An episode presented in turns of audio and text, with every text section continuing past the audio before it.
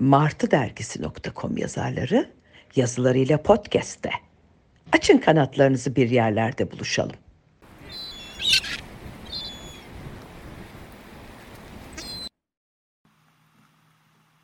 Az ve Öz Yazan Şeyda Bodur Seslendiren Şeyda Bodur Vaktim olsa daha kısa yazardım demiş Anton Çehov. Ne güzel demiş. Ne zaman ucu bucağı belli olmayan cümleler, odak noktası veya amacı olmayan konuşmalara denk gelsem sınıflarımda, hep bu söz düşer aklıma. Sahi, nokta dışı yaptıkları için sevmiyor muyuz zaten özlü sözleri, atasözlerini veya deyimleri?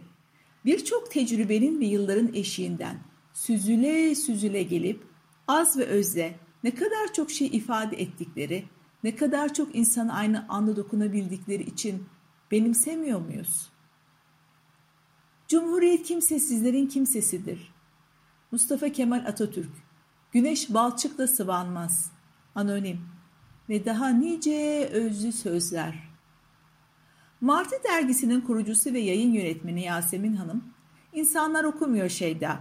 Özellikle sosyal medyada okuma oranları hızla düşmekte. Var mısın makalelerini 250 kelimeyle sınırlamaya dediğinde içime hem tatlı bir heyecan hem endişeli bir telaş hali düşüyor. Öyle ya, severim meydan okumaları.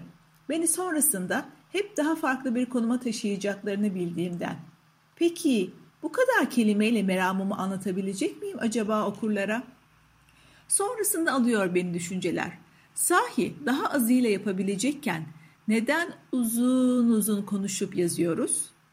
Anlaşılamama korkusu mu?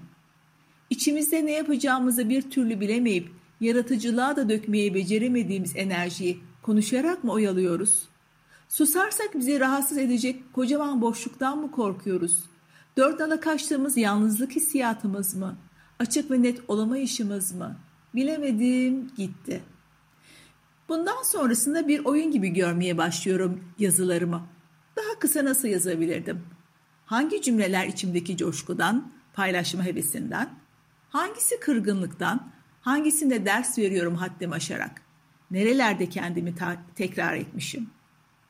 Nerelerde kendimi tekrar etmişim? Başlıyor ayıklama süreci.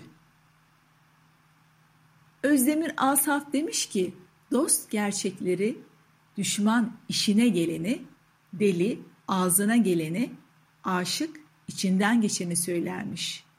Dilerim adım gibi Şeyda Bülbül misali hayata aşık, içimden geçenleri az ve öz hasından paylaşayım. Siz kalbinizden geçenleri henüz söylemediniz mi? Yazmadınız mı? E daha ne duruyorsunuz?